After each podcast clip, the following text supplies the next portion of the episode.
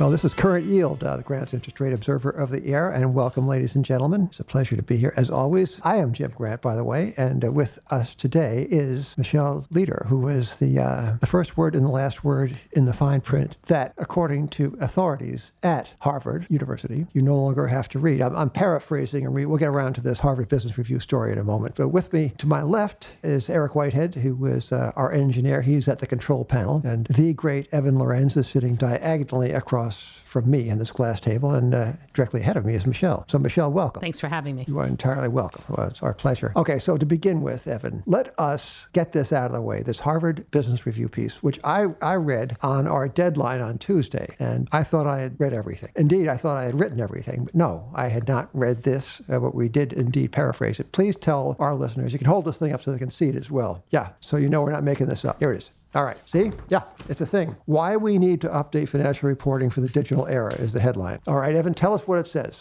It basically says financial accounting is not kind of important anymore. And in fact, if you're um, one of the accountants in a, a, company, you're likely not going to be invited to the company party or even to the planning session or even to any. Well, that's all. With... That's that has been going on for a long time. That's just a social problem, right, with the accountants. It's nothing to do with substance. Yeah. Let's see. This is the CFOs of uh, Silicon Valley companies. They consider the calculation of GAAP-based profitability to be more of a hindrance and a distraction to their internal resource allocation decisions. One CFO commented that they now avoid inviting company accountants to the strategy strategy meetings, while another said the CPA certification is considered a disqualification for a top finance position. Well, I would say that it's a hindrance for the stock price as much as for the uh, planning process. That's my own instinct in the matter. Now, Eric Whitehead was in the day, he was an accountant, and I didn't recall him being invited to that many parties, right? No. Uh, so it's uh, only part professional. Michelle, do you have any comment on this Harvard Business Review, uh, I'm going to say outrage? I think it is. Um, Evan just told me about this for the first time, and, uh, it, you know, know, I guess it shouldn't be surprising, but it, yet it still is. You know, you certainly see some of this in, you know, the filings that I'm reading where companies are just making up metrics. So is that really an extension of, you know, if the metrics don't matter, you can just make them up? Well, for the benefit of our listeners who are not familiar with Michelle's work, she has spoken at a Grants Conference. I, am not going to say that's your career highlight. It's just, you know, it's one of those things. I will say that uh, teaching your dog Kumara to actually vet SEC filings might well be a career highlight. That is definitely M- Michelle has highlight. Michelle has spent uh, many many years um, uh, studying SEC filings. Is very familiar with the tricks of the trade and and what an investor ought to be on guard for. And could you help us uh, get into this topic of uh, defensive reading? Yeah, I mean, I think you know, as with anything, um, read the fine print. I think very few of us actually do read the fine print. I mean, you know, even look at when you go onto a new website and you look at uh, terms and conditions. How many of Just us actually scroll right through that yeah. stuff, right?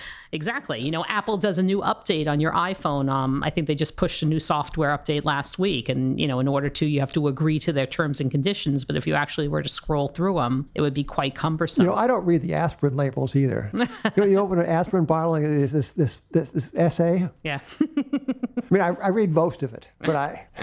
True. I mean, you know, look, it's you know, this stuff is written by lawyers who are getting paid basically by the word, know, by the word, yeah. much like Dickens got paid by the word, yeah. you know, back in the day. Yeah. Um, they're getting paid by the word. Well, let's let's let's get down to cases, Michelle. So um, uh, you have read these things for a living, mm-hmm. all right? So you get a new filing, and let's say it doesn't come in at some suspicious hour, like Friday at 9:30 p.m., right? So you can kind of expect that it's more or less orthodox. How do you read it? Do you read it from the back to the front? Do you read the footnotes first? Do you read? Uh, how do you read it? I think it just depends. I mean, if we're talking about like let's say a 10K or a 10Q, right. that's, you know, it's a much more systematic approach, right? Because the 10Ks have sort of these chapters, if you will. And so I'll look through um, you know, particular sections. I mean, I like to look at the litigation to see if there's any new significant litigation. Okay. I like to look at the risk factors. Risk factors are very important. So those are sort of the areas and of course the footnotes. That would be in a more traditional like in a 10K. If we're talking about a 10Q or an 8K, you know, it depends. I mean, obviously the Friday night dump, which, you know, a term that I'd like to think I invented. I invented it. Let's just call well, it right here. Yeah.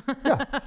Haven't you agree? Yeah, I, I never heard of it Eric? before her. Yeah. There you go. All right. So um, Friday night dump. And, you know, basically uh, after 4 p.m. on a Friday afternoon, when the markets, once the markets close, there is another 90 minutes while the SEC remains open, where the SEC remains open. And during that time, that's when companies tend to take out the trash, so to speak. And so you see a lot of unusual 8Ks there. Um, you know, whether it's a CFO being shown the door or, you know, an audit Now, chief. an 8K form is for a special event. The definition is actually um, is supposed to be, uh, you know, an event Of- of consequence, right? Yeah, I mean, I think that most of us try, tend to think of it as a material event, but of course, materiality is in the eye of the beholder. So 10K, of course, is the annual. Is the annual yeah, right? report. The And 10Q is the quarterly report. right, and 8K is the, the It's just- surprise. is a surprise. Yeah. I mean, usually we often associate that with earnings, right? You know, like a company will file its earnings and they will do that as, as an 8K. They'll include the earnings press release there.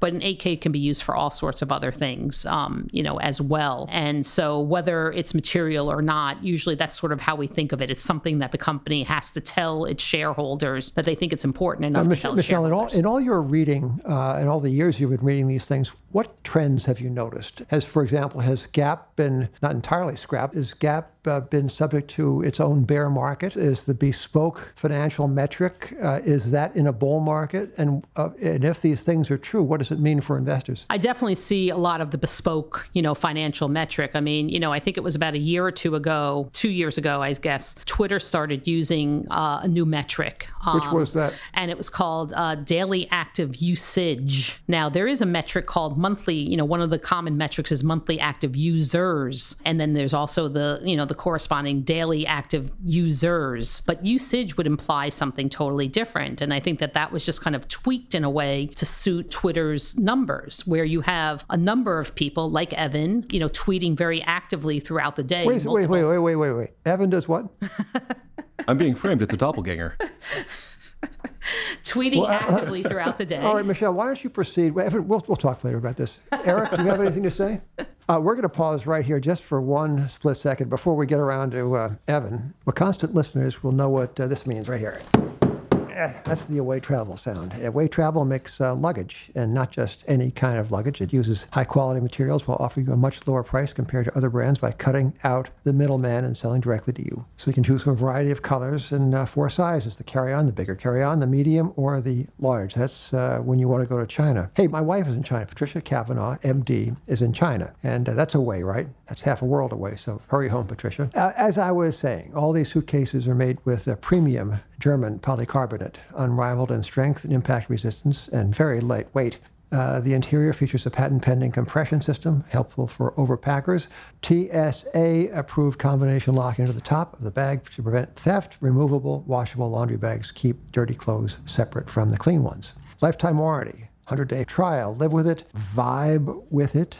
Travel with it. If at any point you decide it's not for you, return it for a full refund, no questions asked. Free shipping on any away order within the lower 48 states. Carry on sizes that are compliant with all major U.S. airlines while maximizing the output you can pack. Now, um, the special offer is as follows. Uh, for $20 off a suitcase, visit awaytravel.com slash grantspod and use promotion code grantspod during checkout. That's uh, uh, awaytravel.com slash grantspod and use promotion code grantspod during checkout. Uh, that, ladies and gentlemen, will be, the, will be your darn call to action. So, uh, so act. All right, um, Evan, it, it's okay. You can have a you know another job too. I know we don't pay quite enough here, so it's fine. Twitter Michelle, doesn't pay very much either.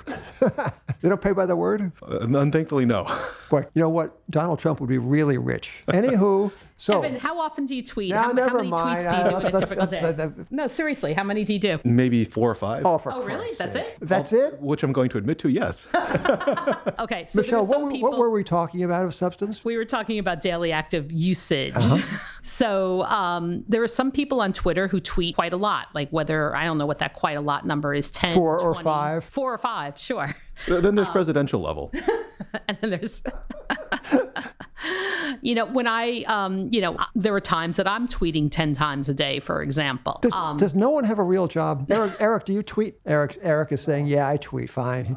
But tweets in North Korean. Anyway, uh, Um, if you're uh, tweeting actively let's Yep. say and there are plenty of people who are tweeting actively that is usage Right. as opposed to a user that's Ah. Michelle being So what a Twitter, singular right? What what so uh, what uh, Twitter was measuring was the obsessive use of its service by obsessive people, right? by a smaller number of people yes, by that should we call them a cohort? yes we can call them that Yeah. Maybe we can come up with another name. Yeah, I bet we can a little later. All right. So that's one bespoke metric. Yeah. Can you think of another? I'm trying to like, you know, there are lots of other. Oh, WeWork at one, right, Evan? What was, what was that? Uh, Community adjusted EBITDA, Yeah, which, was- if I remember good. correctly, is adjusted, adjusted, adjusted EBITDA. Yeah. Yeah.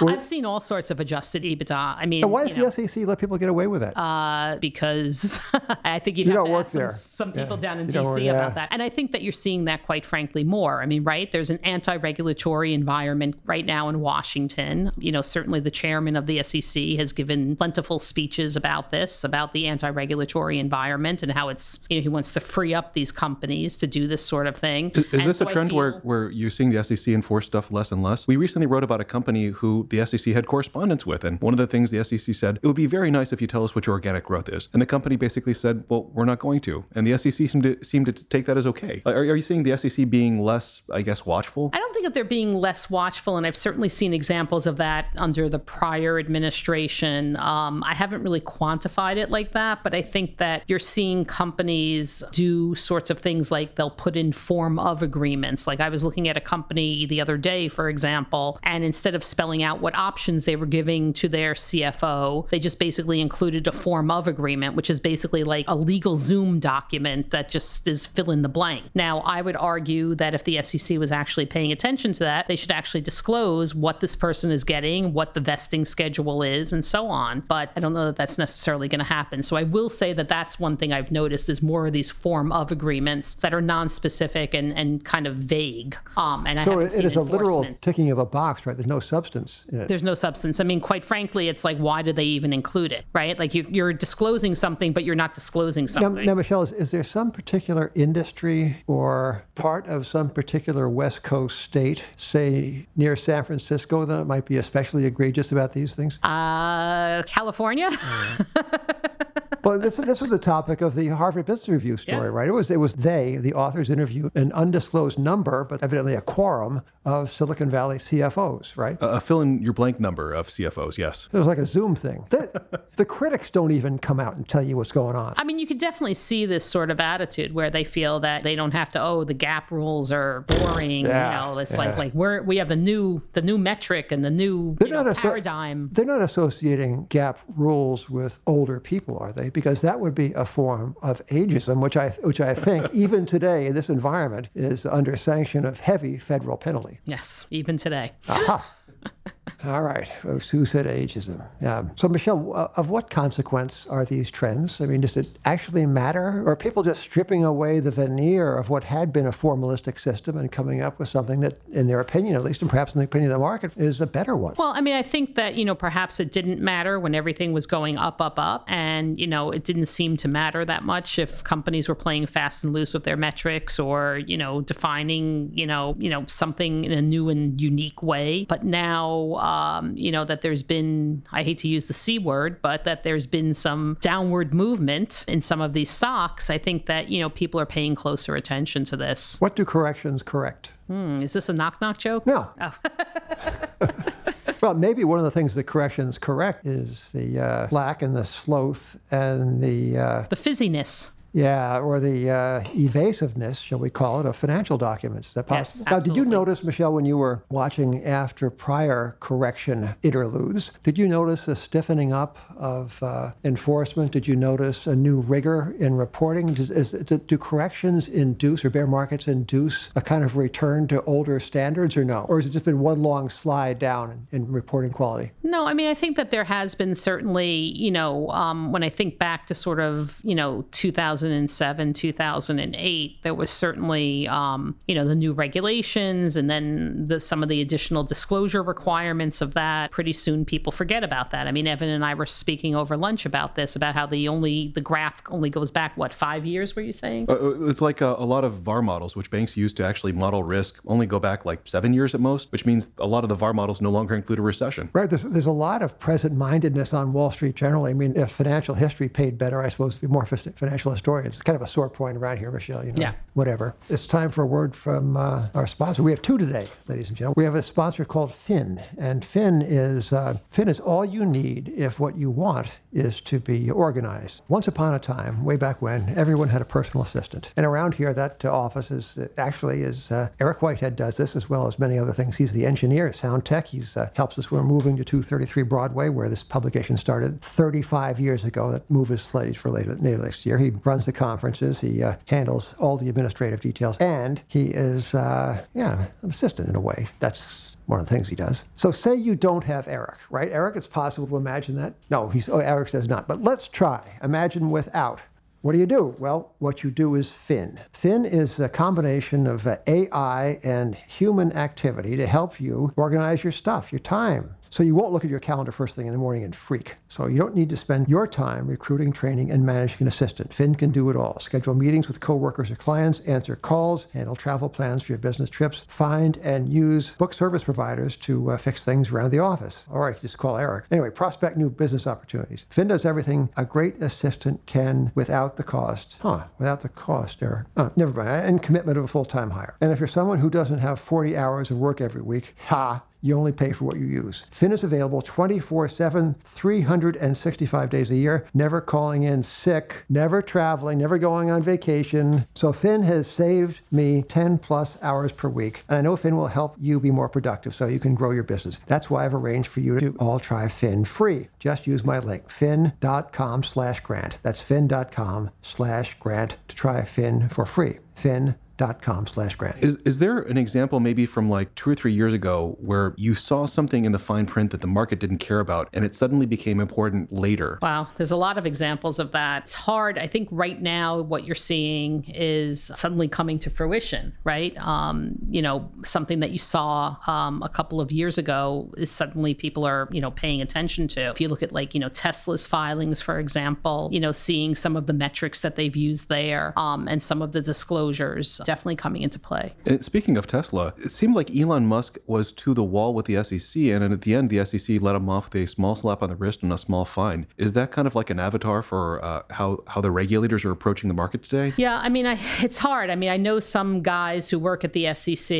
I don't mean to say guys. There are some people who work at the SEC. You know, I think that they're as committed to their mission as as ever before. But I think you know, at the top, there's definitely a changing tide, if you will, where, you know, perhaps, you know, they don't want to do that sort of thing. Tone at the top is something that we look at in companies to see how they're leading the organizations that um, they run. What is the tone of the top at the SEC today? Well, I think it's, you know, it, it's like what you hear from the administration. I mean, I think there's, you know, definitely an anti regulatory bent. Um, you know, you keep hearing about, you know, one of the little things that just kind of ticks me off is that, like, you know, talk about Main Street as if like public companies are sort of like Bob's shoe store, you know, down, you know, that's that's eking out like a living, but they're publicly traded companies. And I think that, you know, if you ask the public, if you go to the market and ask for money to fund your business, then you have a certain responsibility. Michelle, um, what is the tone in the middle of the SEC? Your people you talk to, is, is there a morale problem? Well, I don't know if I want to go quite that far. Um, they still get paid, right? They're still getting paid. you know, I, I'm, I'm kind of rooting a little bit for the administration on this. I think that there ought not to be a, a suffocating regulatory control over things. But having said that, I do think that it would be better if companies would adhere to a standard set of financial metrics and not try to make stuff up. Making stuff up is not what I identify with Adam Smith personally. I mean, look, I think you can make an argument that, you know, a company, you know, GAAP, of course, being the overall framework, that you have perhaps a bank is counting its money differently than Facebook would be. But in the end, you need to have sort of that common language, Esperanto or whatever it is that, you know, kind of, Latin. you know, works. Yes. Thank you for being with us today. I think, Evan, I think it's time to go back and tweet. Uh, Michelle Leder, thank you for being with us. And uh, thank you for shedding light on the ever so murky world of standardized financial reporting. Until next time, ladies and gentlemen, thank you for being with us at Current Yield. I'm Jim Grant.